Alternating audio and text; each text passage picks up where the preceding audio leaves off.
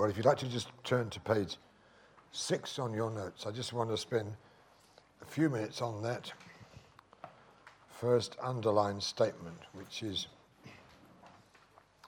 the cross brings perfect reconciliation, true biblical peace. I want to spend a few minutes on this word peace.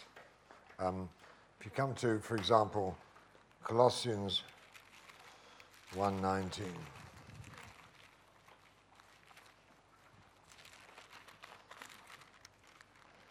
And it says there,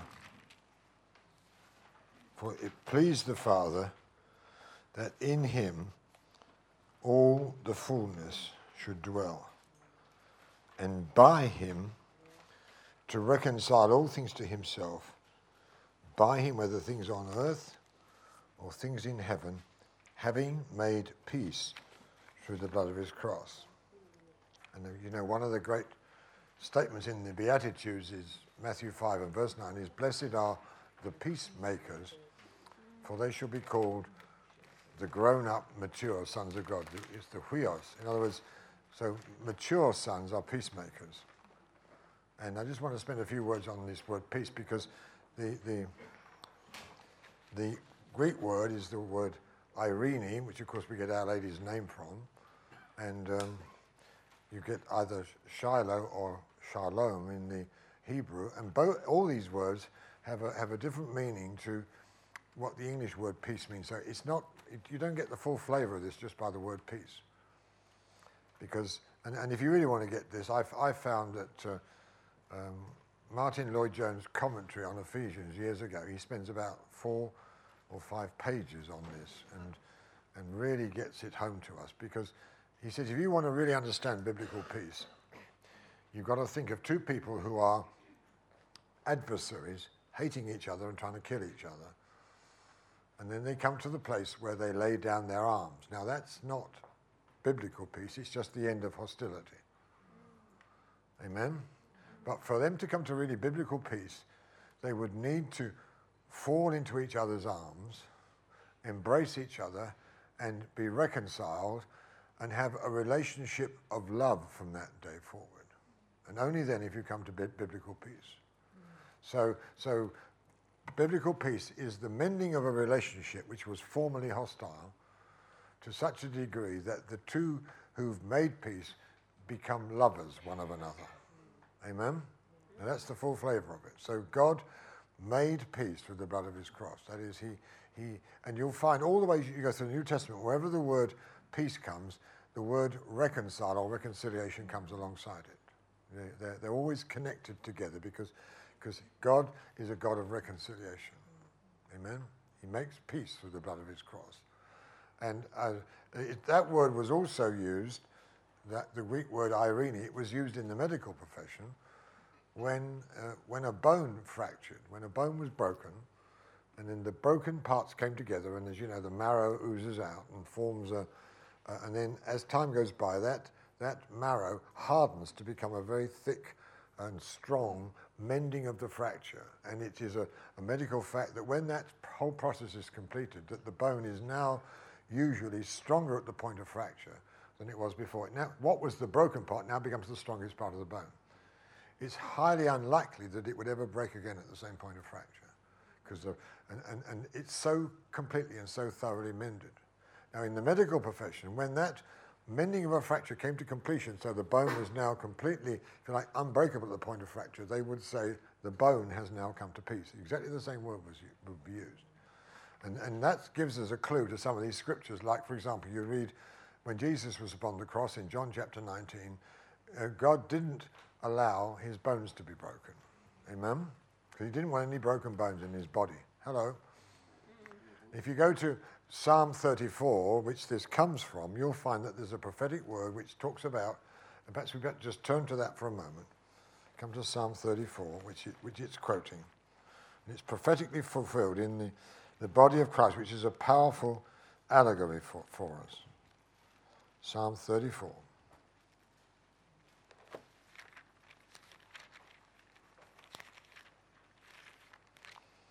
And let's just come in at let's come in at verse Who, verse 12, who's a man that desires life and, and loves many days that he may see good?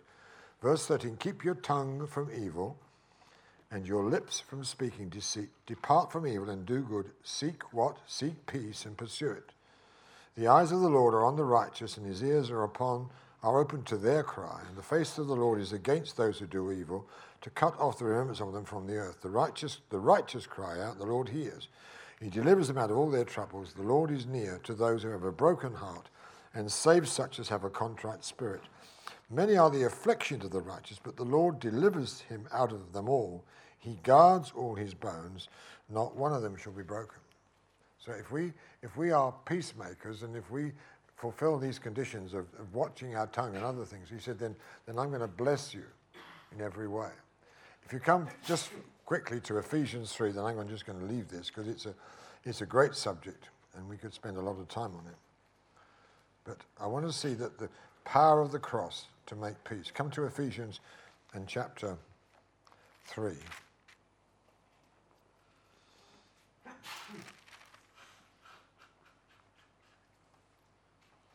I'm sorry, chapter 2, I meant to say. And you come in at verse 11, where it says this, or verse 13, verse 13. But now in Christ Jesus, you who once were far off have been brought near by the blood of Christ. For he himself is our peace, who has made both one and has broken down the middle wall of separation. He's talking about the, the great barrier between Jew and Gentile having abolished in his flesh the enmity, that is, the law of commandments, and contained in the ordinances, so as to create for himself one new man from the two, thus making peace, that he might reconcile them both to God in one body through the cross, thereby putting to death the enmity. And so, verse 17, he came and preached peace to you who are far off, that is, the Gentiles, and to you who are near, that is, the Jews. For through him we both have access by the one Spirit to the Father. And, and so I could go on you come to, perhaps just turn to Romans chapter 5 for a moment, then I'm going to leave this.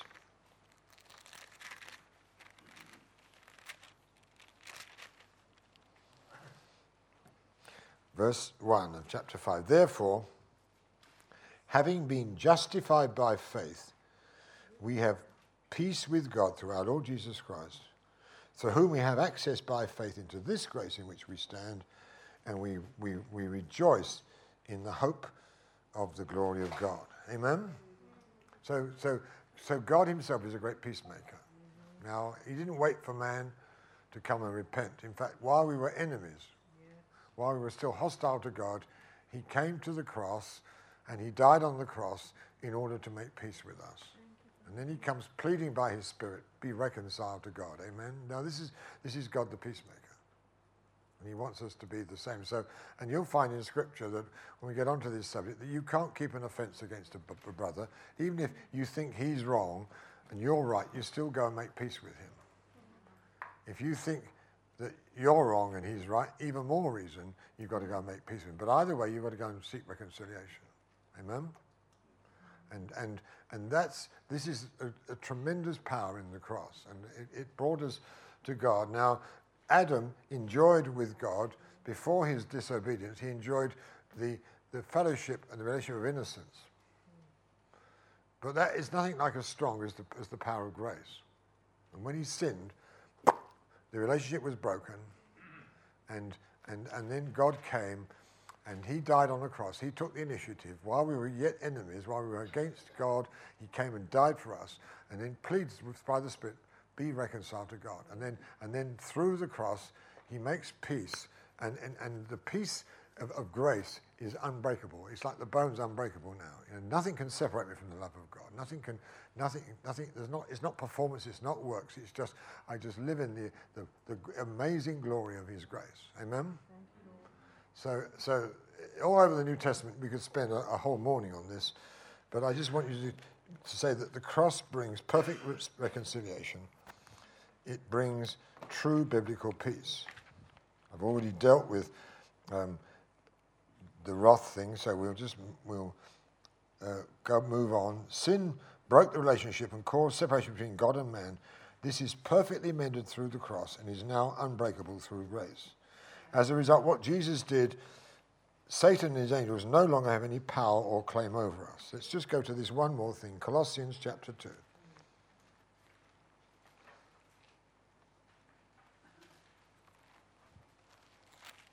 Because the cross then goes on. Chapter 2.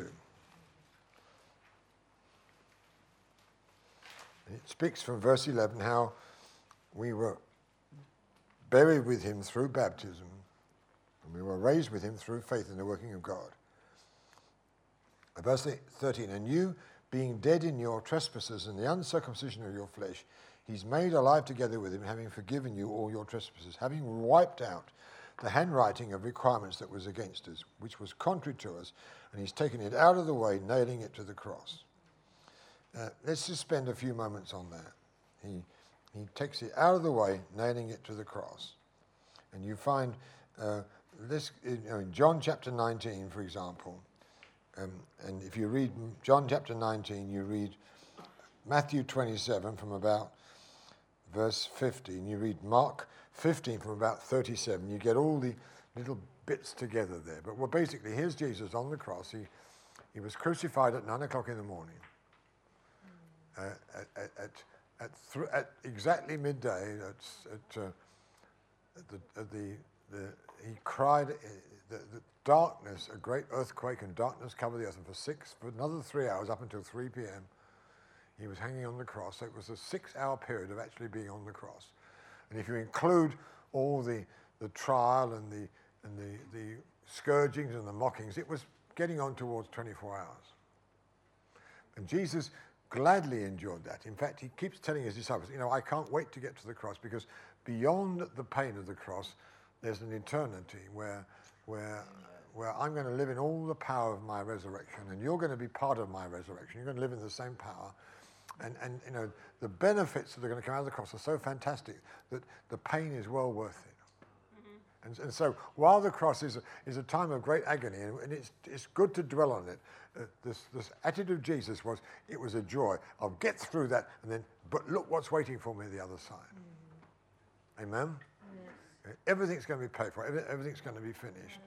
And so as he, as he hung on the cross, it says this in John chapter 19 and verse 30. It says it in Matthew 27. It says it in, in Mark 15.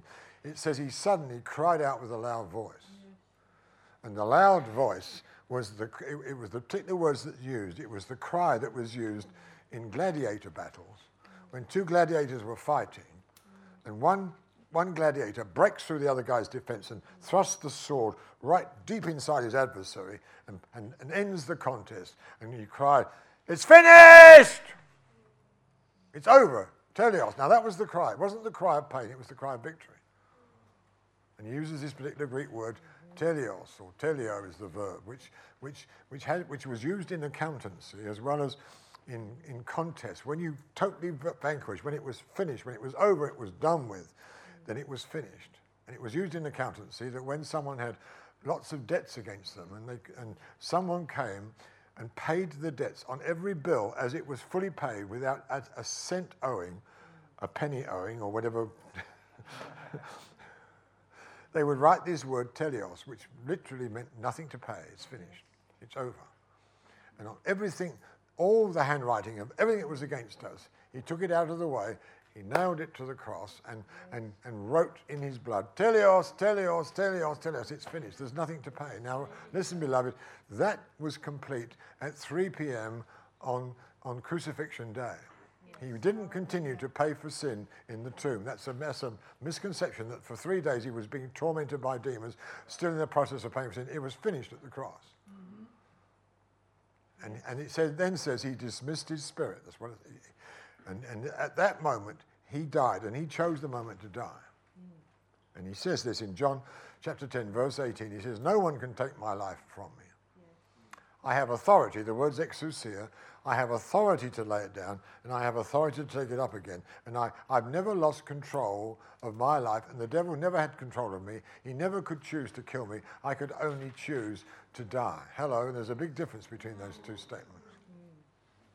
And I died right on time, the exact moment when there's no point in hanging around once sin was paid for, because that's what I was on the cross for. So once sin was paid for, I wasn't going to go hanging there for another two or three days of misery. So the moment it was all over, I, he dismissed his spirit and departed. And this hard boiled centurion, who'd probably killed many men in battle and probably crucified quite a few people before, he'd never seen anybody behave like Jesus.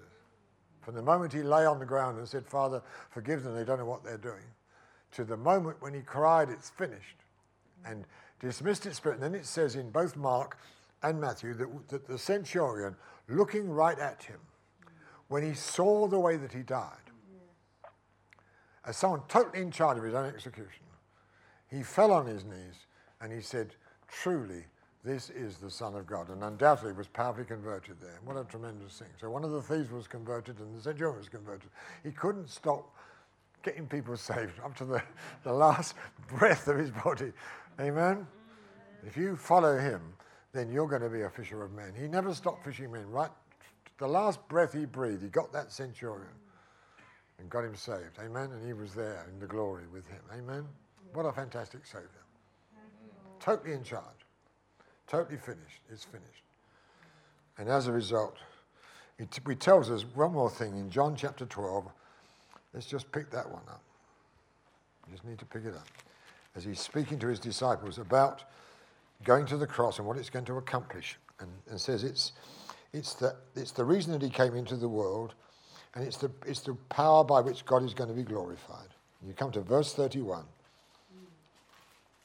And after the Father's spoken, in verse 31, he says, Now is the judgment of this world. Now the ruler of this world will be cast out. And I, if I am lifted up from the earth, I will draw all peoples to myself. So from that moment, the devil ceased to be the prince of this world, okay? Because Jesus not only paid for all our sins, but he, he paid the redemption price for all of the physical world of creation. Amen? Now, he had the right as creator, but then because he'd given it into the hands of Adam, and Adam had become a debtor, and, and, and, and the devil had come and take possession of what was Adam, Adam's inheritance, he came back as the last Adam to recover that lost debt. Amen? You understand that? So another thing he did was he paid for the whole of physical creation, and from that moment, not one square inch of the physical world belongs to the devil. It all belongs to Jesus. He's paid for it with his blood. So there's no devil parts of the world. They'd, if the devil's still sitting there, it's because no one's yet kicked him off. Amen? Amen? That's the truth. And, and it, we need to start getting active about bringing him, bringing him into his inheritance. If you just come for a moment to Revelation 5, just, just, to, just to complete this whole thought. Revelation chapter 5. And here we find, I haven't time to go through all the scriptures, but you'll find that through scripture that, that when land was sold, particularly like when Jeremiah and the people were going to go into captivity, he bought a piece of land. Amen. You know the story, Jeremiah 24. And, and, and then he takes a, the title deed of the property because when, if you go back to Exodus, when someone got into debt and because of debt became someone's slave, then you had to write at the same time the terms of redemption. It was always possible to buy someone out of slavery by paying the redemption terms. And if they lost their inheritance, it went into someone else's possession, you could always go and buy it back providing you paid the redemption price. So it, it, was never, if you like, eternally lost. It was temporarily lost until the debt was paid. And any blood relative who could prove his relationship could go to the present owner of the slave or the present owner of the property and say, look, I'm so-and-so's relative. This is my this is the proof of my bloodline, and, and I'm here to pay the full redemption price. And, and on that moment, that new owner could no longer keep possession of it. He had to return it back to the original owner because the debt was now being paid. Yes. Amen? And that, that, was, that was called the kinsman redeemer. He had to be a kinsman and he had to be able to pay the redemption price. And it's a great theme through Scripture, which is a tremendous study to do sometime. It's all, of course, a glorious picture of our Lord Jesus Christ. And so, so what he does now, if you come to Revelation 5, and, and they had to write one copy of the redemption deed had to be written and given to the, to the local judge, and the second copy was put into some earthenware pot and preserved so it could stay in the ground for a long time and still be discovered. And these two redemption deeds were had to be legally made. And if any relative could take that redemption deed and say, "Look, look, I'm, I'm, here's my, I'm the blood relative, and I've come to pay the full redemption price to buy to buy this back from that temporary owner who took it because someone got into debt, and I'm buying it back, bringing it back into the family inheritance because that's where it belongs." And the, the year of Jubilee had to be restored anyway. Amen? Now, these are all powerful things to teach us New Testament truth. And you've got to understand how they apply. So, here on, in Revelation 5, um, I saw in the right hand of him who sat on the throne a scroll written inside the back and with seven seals. And, and that actually was, is, I'm not going to go into all, it all, but to show you all the verses, but that's the title deed to the whole earth. And it's in, in the righteous judge's hands. And, and then he says, um, so, verse 4, verse 2 I saw a strong angel proclaim with a loud voice, Who is worthy to open the scroll and to loose its seals? And no one in heaven or on earth or under the earth was able to open the scroll. Notice these three areas the heaven and the earth and under the earth, these three regions. Was able to open the scroll or to look into it. I wept much because no one was found worthy to open and, and open and read the scroll or to look at it. But one of the elders who sat uh, one of the elders said to me, Do not weep. Behold, the lion of the tribe of Judah, the root of David. He's, he's, if you like, he's declaring his human pedigree here to say, Now this man has a blood right to do this thing, has prevailed, and to open the scroll and to loose its seals. And I looked, and behold, in the midst of the throne, there were four living creatures. And then, verse 7 he came and took the scroll out of the right hand of him who sat on the throne. And this is and, and when he had taken the scroll, the four living creatures and the 24 elders fell down before the Lamb, each having a harp and a golden bowl full of the incense, which are the prayers of the saints. And, and this is actually going to be fulfilled because and, and, and they sang a new song you are worthy to take the scroll and to open its seals or to break its seals for you were slain and you have redeemed us to god by your blood out of every tribe and tongue and people and nation and you've made us to be a kingdom and a priesthood is a better translation. It means to be a kingdom and a priesthood to our God, and we shall reign on the earth. Hallelujah. And so he breaks the seals, and all of the redeemed ones cry out with great joy. Amen? And, and on the cross, when he had ascended to his throne, that's one of the first things he did. He took that scroll and said, Right, it's mine. The whole earth's mine. Amen? I've got all power and authority and, I, and I've, I've bought it back with my blood, and there's not a square inch of the earth that belongs to the devil anymore. If he's still sitting there, he's li- sitting there as an illegal occupier, and the time has come for the redeemed to rise up and possess the earth. Amen? Because yeah. Paul says, the earth is yours. That's what he says. Amen? As, his, as, the descendants of Abraham. We, and, and, so there isn't anywhere on earth that we haven't got a right to say we're going to go and take that back from the devil and, and, and to bring it back, if you like, under the direct rule and government of the one who paid his blood for it. So he not only gave his blood for our sins, he gave his blood for the whole of physical creation. When there isn't any place. I mean, even the uttermost dark demonic mountains of Tibet or Afghanistan or, uh, any place, they, they all belong to God. Amen? There's no holy shrine anywhere where the devil says, This is my territory. Say, no, it ain't. You're, you're, you're, we're gonna, we've come to kick you out in Jesus' name and to bring the king here in, in its place. Amen? Amen. Okay. Well, we, we, we find that at the moment that Jesus cried out, It's finished, we're told in, in, in Matthew and Mark particularly, we, we read that the, the veil of the temple was ripped from top to bottom. And we read from the book of Hebrews, signifying that the way into the holiest of all is now open. So from, from, from 3 p.m. on the day of his crucifixion, the, the, the, the veil was ripped. Because God could, just couldn't wait to get back into fellowship with man.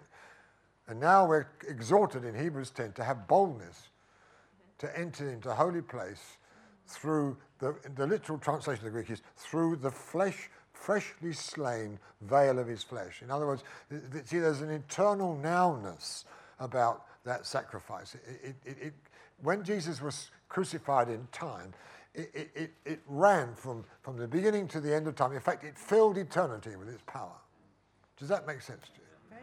You've got to understand that, we, that if we're going to get into real truth, in, in, we've got to allow our spirits to get out of this time space world and get into the eternal realm. And the eternal realm is, is an eternal now. God just is. He's not will be, going to be, has been, He is. Amen. There's no tense to God. He's just God is. He lives in, in and, and, eternity isn't a long time, as many of our songs erroneously teach it. Eternity is just an ever glorious now. And in your spirit man, when you've been born again and your spirit man's come to understanding of these things, you can step in your spirit man out of this time space world into eternity, where you'll find that everything in eternity is a glorious eternal now. And you'll find there Jesus Christ freshly slain as if it had just happened, and it's like that for all eternity. Amen?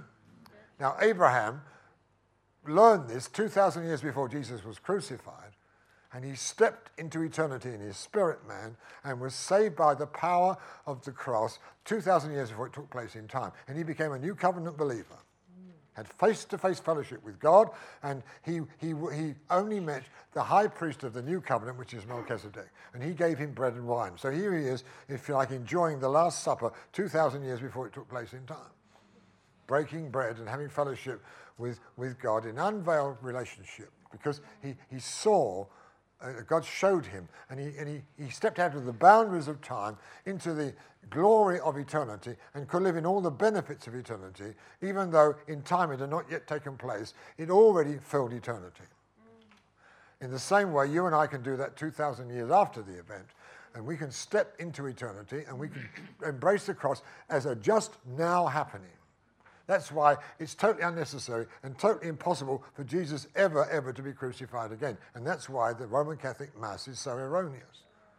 He doesn't need, and it says that very clearly in the book of Hebrews, he doesn't need to go on continually being crucified because the once eternally lasts for all, from the beginning to the end of time. Amen. And it's always and ever fresh now. David, a thousand years before Jesus was crucified, if you read Psalm 22, you can only come to the conclusion that he must have seen a video of Jesus being crucified. Because he writes down every detail of what was happening on the cross a thousand years before it took place in time.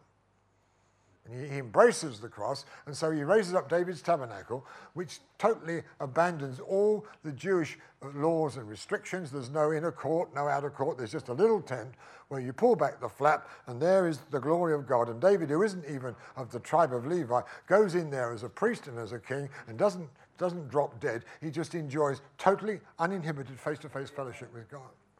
Never in David's tabernacle did he ever offer one sacrifice for sin because the perfect lamb had already been slain. Although it hadn't yet happened in time, it already is in the spirit realm. Do you get that? The same is true of Abraham. He never ever offered any sacrifices, he just lived in face to face fellowship with God. In Perfect intimacy. Because he's the father of all those that believe, and he was living as a new covenant believer. When, when Jesus was on earth in John 8, he said, Abraham rejoiced to see my day. They said, Wait a minute, you're not even 50 years old. How could Abraham have seen your day? And his reply was, Before Abraham was, I am. I, am the eternal one. I met him in Genesis 14 when he met Melchizedek. That was me. And he and I were having this wonderful fellowship, and we sat down and we broke bread together, and, and, and, and with unveiled face, he beheld me and, and saw the power and glory of what I'd accomplished. And he was totally justified simply by faith in what I'd accomplished for him at the cross, although it had not yet happened in time. Amen? Hallelujah. Does that make any sense to you? Well, I hope it does. Okay, let's go on to page seven.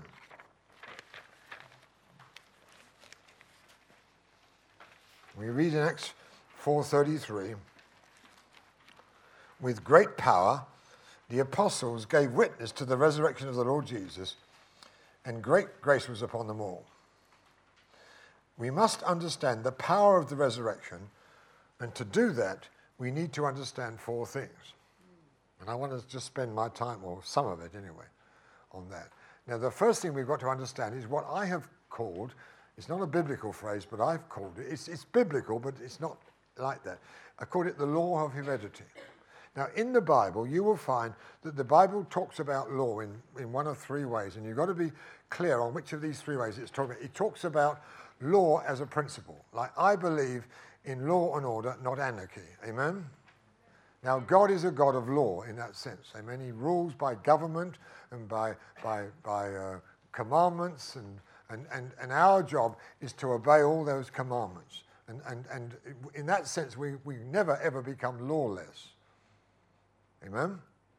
So there's a principle of law that, that the way God's ordered all of society is He sets people in authority and He requires people, and that authority comes from God. They are to be in authority under the submitted to the rule and government of God, and we obey that authority because the authority comes from God. Now that's how society gets into order.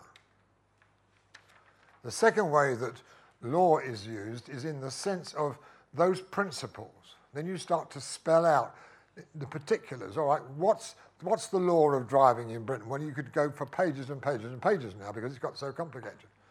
I remember a day not so long ago when there was no such thing as yellow lines. Um, or white lines, because I'm in the wrong country, white lines down the middle of the road. I mean, you, here you are driving up, say, some mountain road in Wales, and you were expected to use your common sense about when it was wise or not wise to overtake. And some people didn't use their common sense. So you looked, and, and, and then so one day suddenly these solid white lines appeared, and from now on, if you like, the new law uh, codified the sin that you were already committing, which was to drive stupidly. Now, there's a law which says, don't cross this line. If you do, you're guilty of a particular law and you're now liable to a penalty. So, what it did was to codify, to discover the wrong attitude that was already in the heart. Have you got the picture? So, here you are driving up this same mountain road in Wales. There's no traffic anywhere, and these stinking old lorries blowing under your nose. You think, boy, I, I must get past it, it will drive me crazy. So you think, well, there's nobody around. I'm just going to get past this stinking thing. Now you, so you, you break the law in order to get past the lorry because you're not going to be stunk out for, for a. Now, before it was a violation of your conscience. Now it's a violation of law. Before you were just foolish. Now you've become a criminal. And that's what the law of Moses did. It just exposed all the evil things that were already in our hearts. Because Paul says, I, I didn't know, the law said, I didn't know what it was to covet until the law said, thou shalt not covet. Because if there's no law, even though you do it and you have a feeling it's wrong, it doesn't codify your sin. Do you understand? Amen? So, so law is used in that sense of, of codifying the rules and regulations which God has set in place to teach us proper behavior. And there's a third way which law is used, and that's partic- uh, this is particularly, both of these latter two anyway, are in the book of Romans, where it talks about law in the sense of a scientific principle. Like, like the law of gravity. You, let me give you an example. Come to Luke chapter 6, and I'll give you an example of this. Come to Luke chapter 6.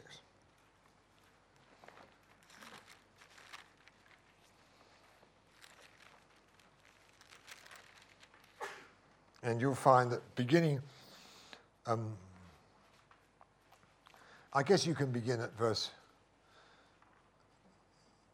verse 27, and it gives you a whole set of, like, spiritual principles which apply to anyone. Because, uh, uh, like, like, take in the physical the law of gravity. That's a good example. Now, the law of gravity is a, is a you know, scientific law that works for anyone, anywhere, anytime. And if you jump off a high building, you will accelerate to the ground at, at, a, at, a, rate of 32 feet per second per second. And you'll go on accelerating until finally wind resistance balances out the pull of gravity, and you'll probably hit the ground at something like 170 miles an hour, which is quite a painful speed to hit the ground. Depends on, the, on what clothing you're wearing, what sort of wind resistance you've got, but it's still pretty fast. But, but, but if it wasn't for the wind, you'd go on accelerating 32 feet per second per second, and you wouldn't stop accelerating. Amen? That's the pull of gravity. And it works anywhere, anytime. You can be a, a Chinaman and jump off a building in Peking, or an American and jump off a building in New York. It doesn't make any difference. You can be a Chinaman in London. It still doesn't make any difference. you can be fat, thin, poor, clever or stupid, uneducated, rich. It doesn't make any difference. It's a totally relentless law. Anyone who does it, anytime, anywhere in the world, day or night, it'll have the same effect. You can even jump off a building saying, I don't believe in gravity. It doesn't make any difference. it still works. It's a relentless law of the physical realm. Now, in the spirit realm, there are similar relentless laws. And they're listed here, a lot of them here in Luke chapter 6, which I'm not going to go into this morning. I'll just come to one of them, which we're quite familiar with, verse 38. 37 it says, Judge and you will not be judged. Condemn and you won't be condemned. Forgive and you will be forgiven. These are the laws I'm talking about. Come to 38. Give and it will be given to you. Good measure, pressed down, shaken together, and running over, will be put into your lap. For with the same measure that you use, it will be measured back to you. Now that's the law. So if you're mean, God's going to treat you with meanness. If you're generous, God's going to treat you with generosity. It's a law. It's nothing even to do with being a Christian, because I uh, had this experience coming back from Seoul in South Korea once. She was flying, I think, in a, a, a, some plane, I forget, I think a Korean Airlines plane to Paris, and she was sitting between two Korean businessmen. If I remember the story correctly, I hope I don't mess up on this, but as I understand it, these two Korean Buddhist businessmen were on their way to Europe to make their money, but they both had wives who had been converted or one of them at least had a wife. And these wives were now giving their money to Jesus and to the new you know, move of God in Korea. And these men saw their businesses were prospering because these wives were giving to Jesus. So they started giving them more money to give to Jesus, and they were prospering all the more. and they, they, were, they were reaping the benefits of that law without even being Christians. They were just using their, their Christian wives as intermediaries to get God's blessing upon their lives. So that shows you that it's not a matter of relationship, it's just a matter of law. Hello? Hmm? What did you call that law, the third one?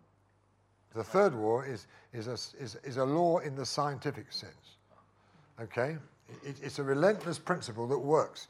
And there are many that work in the physical realm, like the law of gravity, but there are many that work in the spirit realm. Like, if you don't forgive, you won't be forgiven. You can pray your heart out, and God says, I can't hear a word you're saying because you have not forgiven so and so for the wrong they did to you. So you might as well not even bother to pray. Amen. Every time you read any passage on prayer, you're only meeting an exhortation about forgiveness. Otherwise, your prayers are a waste of time. Amen. And, and, and there's all these principles. We need to read them and start to, because if you obey the principle, then you reap the benefit of that law. All right. Now let's come to, um, and in that sense, I want us to bring us to the law of hereditary. It's a law. And the best example, I mean, I could go into all that, but I'm not going to. You find it, you know, it works. Well, we'll probably come into it later on anyway. Come now to Hebrews chapter 7. let's get on to the law of heredity.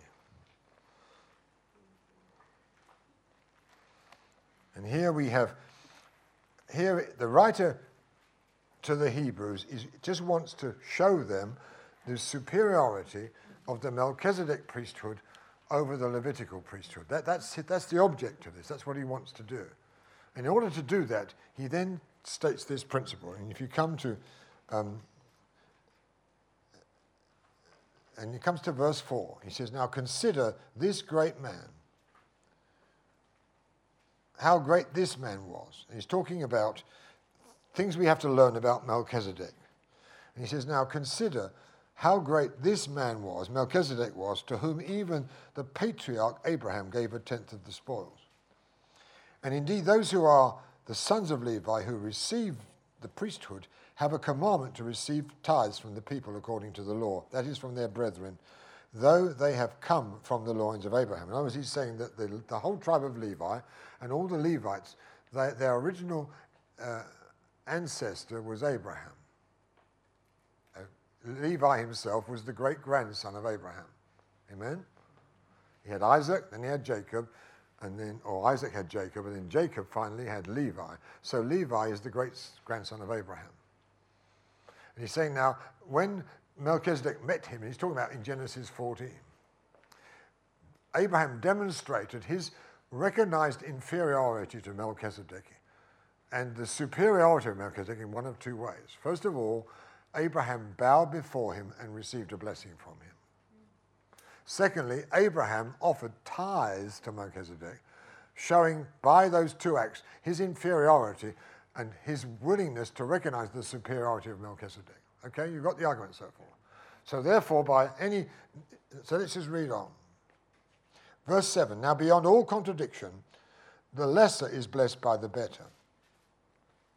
And verse here, mortal men receive tithes, but there he received them, of whom it is witness that he lives. Talking about Melchizedek. Even Levi, who receives tithes, paid tithes through Abraham, so to speak. Now, here's the, the jump of, of this law, of the logic of this law of heredity. Because what we're being told is this that we, every human being are not physically but spiritually are all your descendants right to the end of your family line, however long that is. So in your loins, in your inner being, are all the children that you're going to have and your children's children, your children's children, children right, right through to the end of your genealogy. It may go on for 100 generations or 200 generations, but they're all there in your loins, participating with you and experiencing either the benefits or the losses of the action which you take. Now, that's the law of heredity. It's a very important principle to understand. And so, and so Levi, we're told, although he was not yet born, didn't yet exist, even, even Isaac had not yet been born. So there are three generations who were not yet born, but we're told, nevertheless, Levi was in the loins of Abraham. And when Abraham offered tithes to Melchizedek, he offered tithes in him. And so he participated in that act of submission. When Melchizedek blessed Abraham, Levi was in Abraham receiving the benefit of that blessing along with his forefather Abraham. And so, by two indisputable ways, Levi is shown, shows himself to be inferior to Melchizedek, needing to be blessed by him, and he deserves. So, so Levi was acting in that submissive way because he was in the loins of Abraham while Abraham did it. He participated with him in that act and became either the beneficiary or the victim of that act. Hello? Now, that's the principle. Now, to try and illustrate this, I just take a, a little bit of Texan history um, to try and illustrate this because I want you to get hold of this. So I'll use the example of, because when I work this out, if my great grandfather, who was just about the right age, had chosen to leave England in 1825 and become one of the original 300 families from Europe that founded the state of Texas under Stephen Austin. That actually happened. And they each received 4,000 acres of good farming land as a free gift, providing they, providing they farmed at least 50 acres within, within two years, it became their permanent family inheritance. What they didn't know at the time was that underneath that rich farmland were vast oil deposits. So later on, those 300 families became not only rich through very successful farming, but they became filthy rich through all the oil that was underneath. And all those 300 families today are multi, multi millionaires. And this, of course, so are their descendants. So here's, here's the point I'm making here. So if, if my great grandfather had decided to be one of those 300 families and left his job as, as a labourer in the Bristol dockyards, because that's what he did, he was just a labourer in the Bristol dockyards, not a man of great means or position, and, and uh, that's my, my family heritage. But if he would, if he'd gone, he would have become, he received that large allocation of land, and his descendants would have become rich landowners and then multi-millionaires because of the vast oil deposits later discovered on this land allocation. What would that have made me? Well, it would have made me a rich Texan, and I'd be filthy rich with millions and millions of dollars that I could use today for the Lord's kingdom. But unfortunately, my grandfather decided not to go. so I'm just, I was just a poor old Brit. Now, I want you to see how his decision not to go has seriously affected my economic status today. I'm a, I'm a, I'm a, if you like, I'm a victim of his decision. yeah, that's a good question. But if he decided to go, now think what a different life I would have had and what a, what a different position I'd be in today. I would be, I'd be a multi, multi Texan millionaire with vast resources to use, hopefully, for the kingdom. Amen? So you can see how, what I want you to see is ancestral decision, and you need to look at this the other way, that the decisions that you're making are going to affect your kids and your grandchildren. And, you know, many people are tragically victims of their parents' sin and disobedience. Others are the beneficiaries of their parents' fear and blessing of God. And you can start, you can start a family line of blessing. Like Rahab came out of, you know, she, she began a family line of blessing which led on to become one of the ancestors of Jesus because she, you know, she didn't die with the rest of the people in Jericho because she feared the Lord and feared the spies that he sent. Now, her decision affected her whole family, but it's affected every generation right down and, and, still does to this day because they've now become part of the nation of Israel and were one of the uh, direct antecedents of our Lord Jesus Christ. You hear the, hear the principle here? Yeah. Now, that, so that law of heredity uh, is an important principle, and it works for us. let me re, re, it works against us in Adam, and it works for us in Christ. So let's just move on to consider this a little bit more. Go on to page eight of your notes. And, and we first of all learn that the, the law of heredity works against us in Adam. It manifests in our lives as what we call original sin, but I'd rather use the word inherited sin. This law of heredity teaches that all of us were actually in Adam and involved with him when he sinned. If you come to, that's the language which is used, in, particularly in Romans 5 through Romans 7. That's where it's particularly used. That I was actually in Adam when Adam made the fatal decision to step out from God's kingdom and become independent. And I was with him and in him, and so were you, and so was every descendant of Adam's race, and we were all involved with him in that act. So as a result, we became, if you like, the, the we were we were we we were the victims with him of the act because we were involved with him in the act. And this is not make believe, this is real. So when I was finally born, I was born with that hereditary, inherent, original sin, if you like. I prefer to use the word inherent sin because of my forefathers Adam's decision to disobey God and step out into independence. So I became the victim with him of the devil stepping into my family line, which goes back to Adam, and corrupting and polluting that family line with sin. So, and it was, it's not just make believe, it, it's real.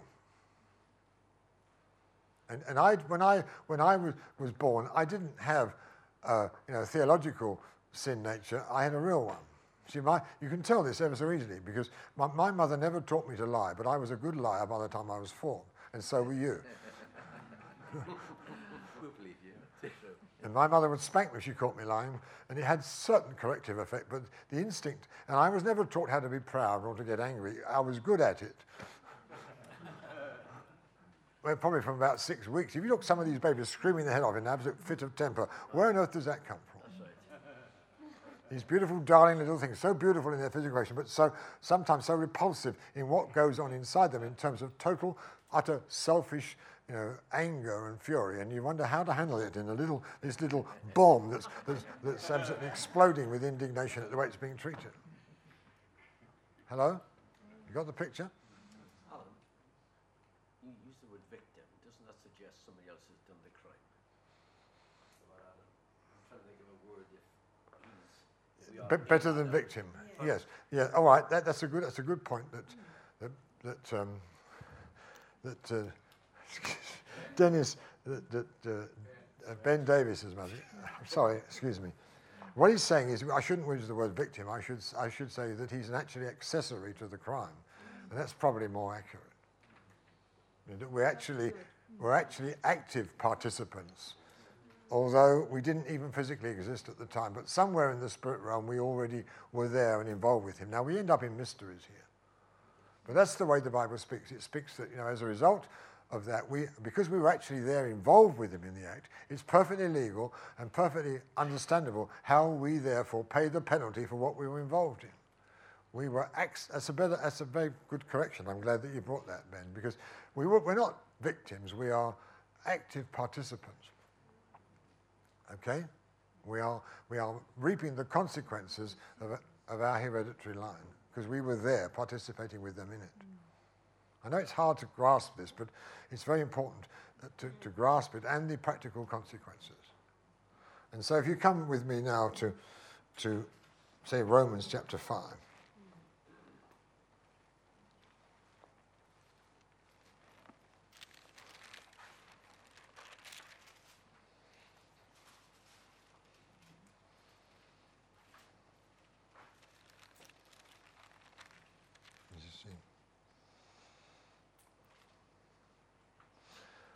Come to um,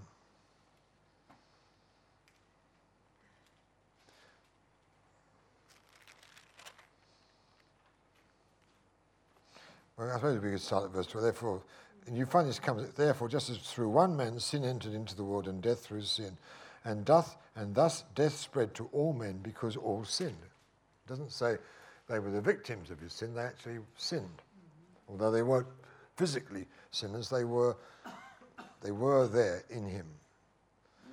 And and but verse 15, the free gift is not like the offense. For if by one man's offense many died, much more by the grace of God and by the gift of the grace of the one man, Jesus Christ, it abounded to many. And the gift is not like that which came through the one man who sinned, for the judgment which came from the one offense resulted in condemnation, but the free gift which came from many offenses resulted in justification. For if by one man's offense death reigned through, through the one, much more those who receive the abundance of grace and all the gifts are to will reign in life through Christ Jesus. Therefore, as through one man of offense judgment came, so, so resulting in condemnation to all men, even so through one man's righteousness, the act of the free gift came to all, resulting in justification. For if by one man's sin many were made sinners, so also by one man's obedience many will be made righteous. And what, what we're now going on to say is, in, and this is the next leap, is that what God is telling us, that you and I were pre planned before the foundation of the world. That's what it says. Amen? And we're told that, that when God wove us together in our mother's womb, He had pre planned our days before there was one of them, Psalm 139. So, in the same way, I was in Christ and involved in the same with Christ when he paid for sin. See, in Adam, I was in Christ when, when and became, if you like, a, a co sinner with Adam by, my, by the law of, hereditary. But I was also in Christ. And if you go through Romans 5, 6, and 7, you'll find this phrase comes again and together in Christ, in Christ, or together with, and it comes again and again and again. What we're being told is that in the mystery of this, this law of hereditary, that although I had not yet physically existed, nevertheless God put me into the loins of Christ, and I participated him with everything he did to deal with the facts of sin. So I, were you there when they crucified my Lord? Yeah, I was there. I was in him. Yeah, I was there. And, and if you read the language, uh, that, that, we, were, we were buried with him, we were, we were crucified with him. Everything that happened to him, I was in, in him, in him, and participating in all the benefits of what he was doing. He didn't just do it on my behalf in some distant way. Uh, he did it by my actual involvement in him in the act, and therefore God could joyfully and legally declare me righteous because I'd paid for my sins, if you like, in a way. Or, gee, I've got to be careful we don't cross the line here in this language. That's not quite true. He didn't, he, but I was in him, benefiting from the fact that he paid for all my sins. But, but I was actually involved in the act, not just a spectator to it, if that's the best way I can find words to put it. Amen? And so as a result, it's absolutely legal, absolutely righteous. So in a way, you see, the choice that we have to make is we've actually got two hereditaries. You've got to make a choice whose heir or, and whose hereditary line you're going to follow. You can choose to be a, um, let me give an example. My wife and I, we, we became American citizens in the year 2000 because God told us to. And, and at that time, although the law has changed, at that time to become an American citizen, you had to renounce your former citizenship. So we, and God told us to do it for several reasons, which I don't need to go into. So we were going through this process of becoming American citizens. And finally, we come, you know, and you had to renounce your former citizenship. But now, it, the laws are changing, you can have dual citizenship. But at that time, you couldn't do that. So to become an American, you had to, I had to renounce my British citizenship. When we finally came to the ceremony, after going through all the legal procedures, we came to the ceremony where, where it was the day that we legally and actually became Americans. And we stood before a federal court judge, along with a group of other people who were doing the same thing, and we took three parts of a solemn oath before the federal judge. And the first part of the oath was that we renounced our former citizenship, British citizenship. The second part was that, that as a loyal American, we would fight as a loyal American, and we need to learn a few things from this in Britain, but I'd fight as a loyal American against anyone who attacked my nation. You know, I, I couldn't become a passive American, I had to be a warring American. How interesting. I couldn't say I'm going to be an American pacifist. No, I've got to be an American who's prepared to fight for my nation against any enemy that comes against it. Otherwise, I couldn't become an American.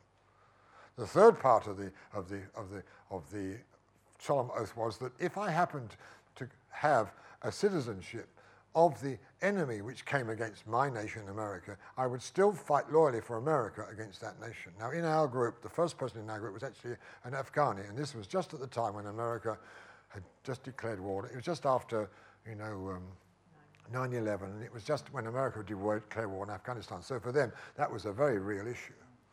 Hello?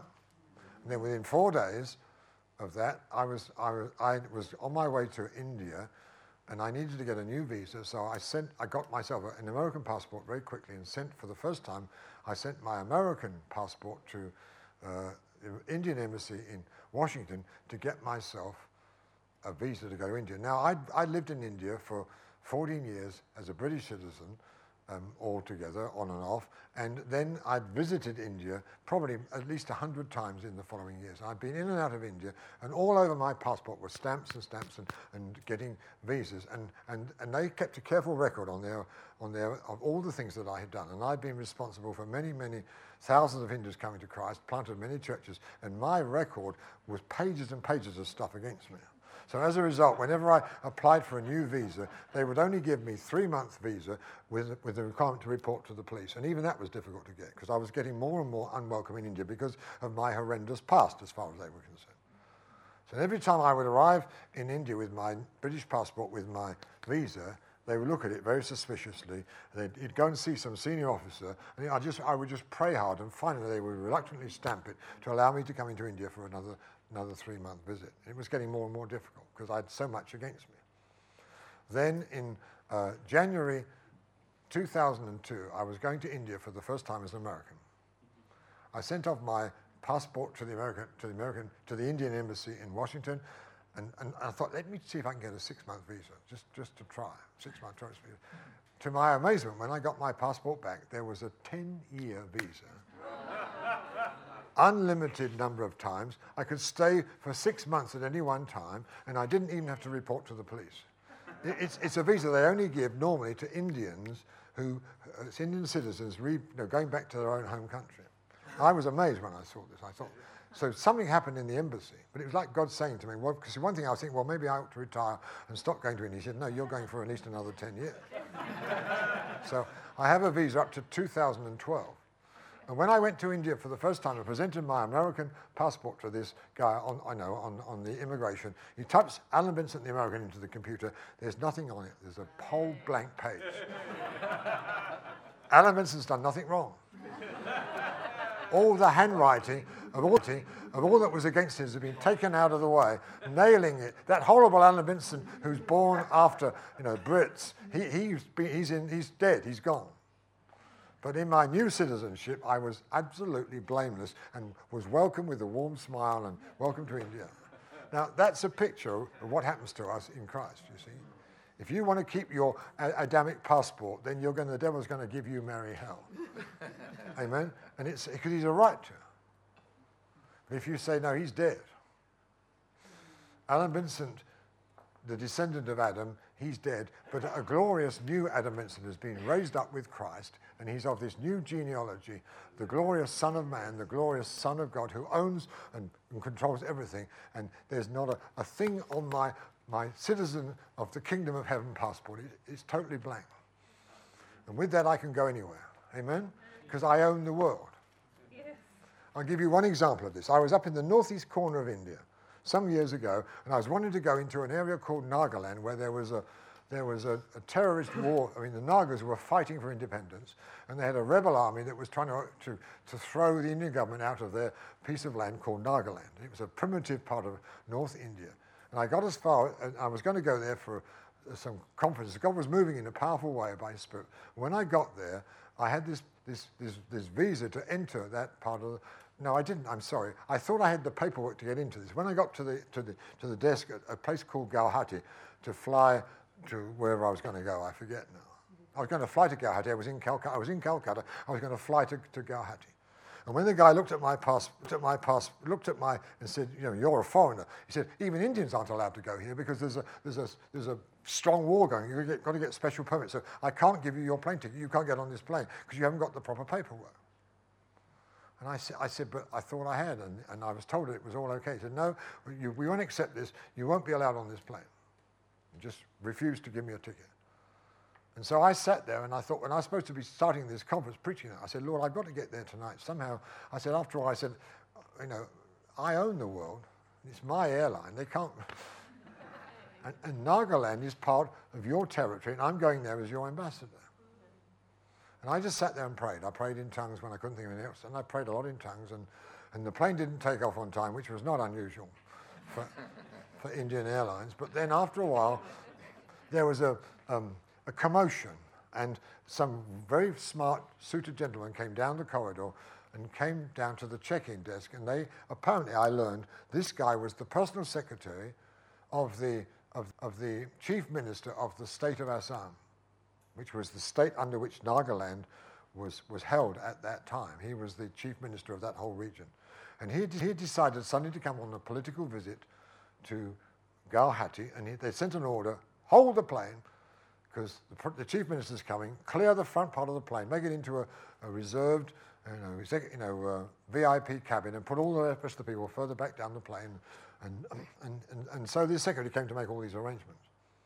And they brought uh, a full military band, and they assembled by the plane. They put a, a big red carpet and rolled it out to the plane. This is absolutely true.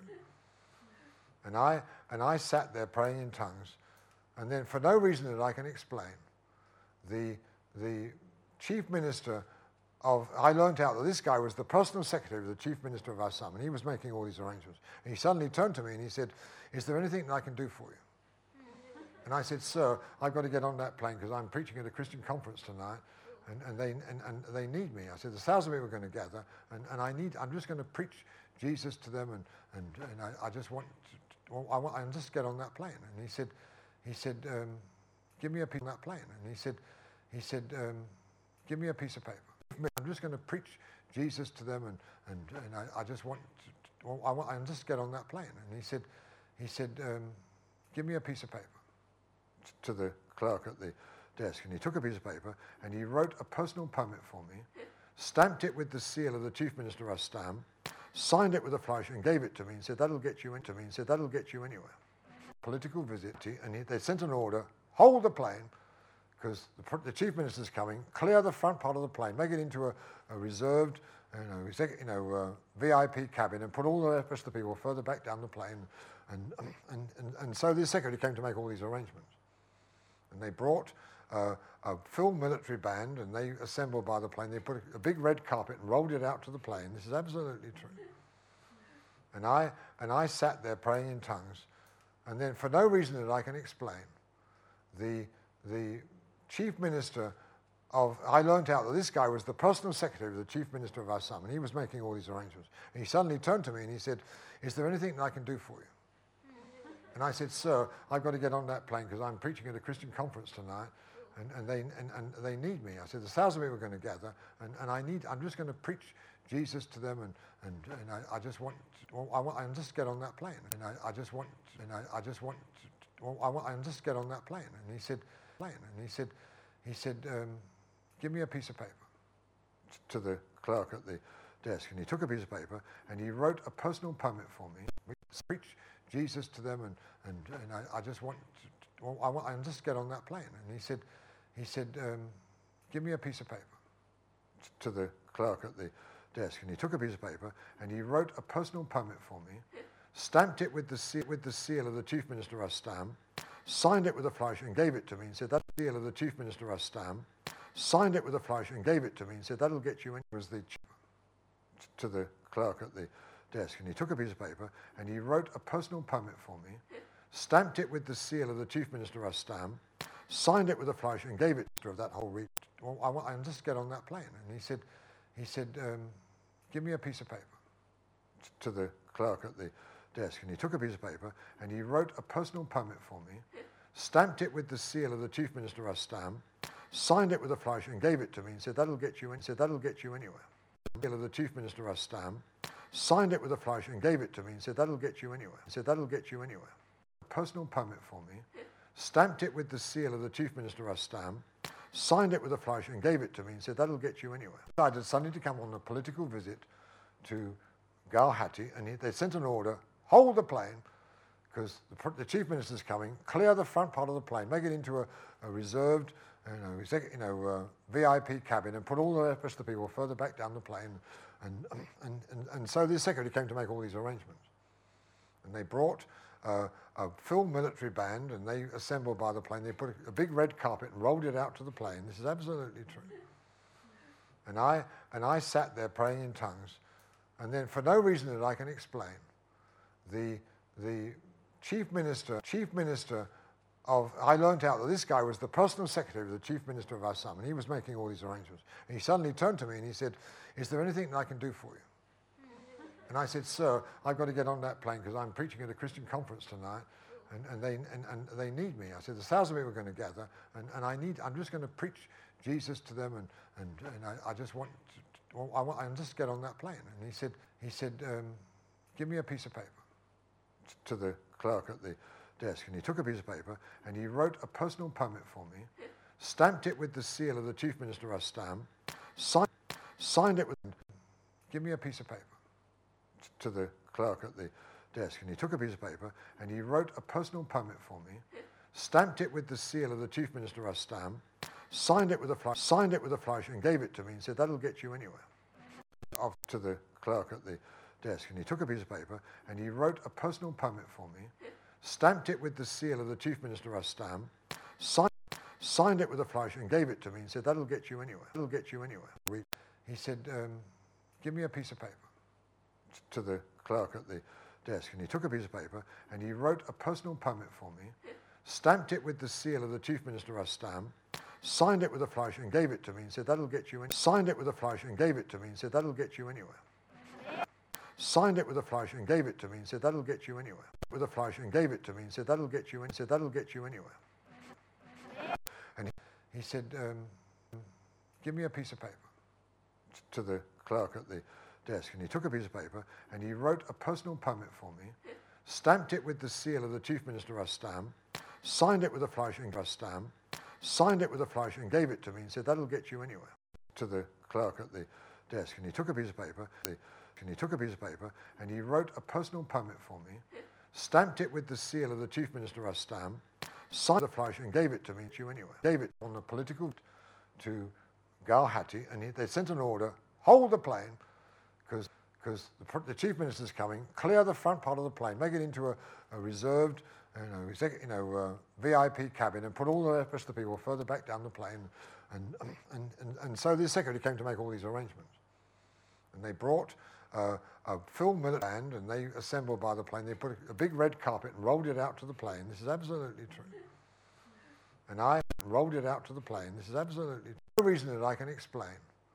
The, the chief minister of the plane, because the, the, chief minister's coming, clear the front part of the plane, make it into a, a reserved, you know, you know uh, VIP cabin, push the people further back down the plane. And, and, and, and so the secretary came to make all these arrangements. And they brought uh, a full military band and they assembled by the plane. They put a, big red carpet and rolled it out to the plane. This is absolutely true. And I, and I sat there praying in, in tongues, in tongues, And I learned out that this guy was the personal secretary of the chief minister of Assam, and he was making all these arrangements. And he suddenly turned to me and he said, Is there anything that I can do for you? And I said, Sir, I've got to get on. And I said, Sir, I've got to get on. I said, Sir, I've got to get on that plane because I'm preaching at a Christian conference tonight where, it, you know, I, I'm not a Calvinist and I don't accept the, the Calvinist doctrine that there are, you know, that there is, um, what's the word? Um,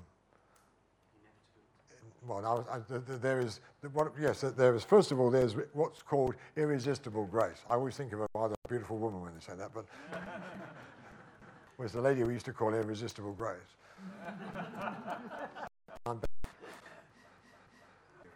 I, I, don't, I, don't, I, don't, I don't believe in the weight of all scripture that that's provable. I know it's a doctrine of Calvin, Calvin, Calvin, Calvin, is that there is limited atonement. There are certain people that are in the mystery, mystery, mystery of to be, to be cast into hell. And of course, a great example, and the mystery is a mystery, is of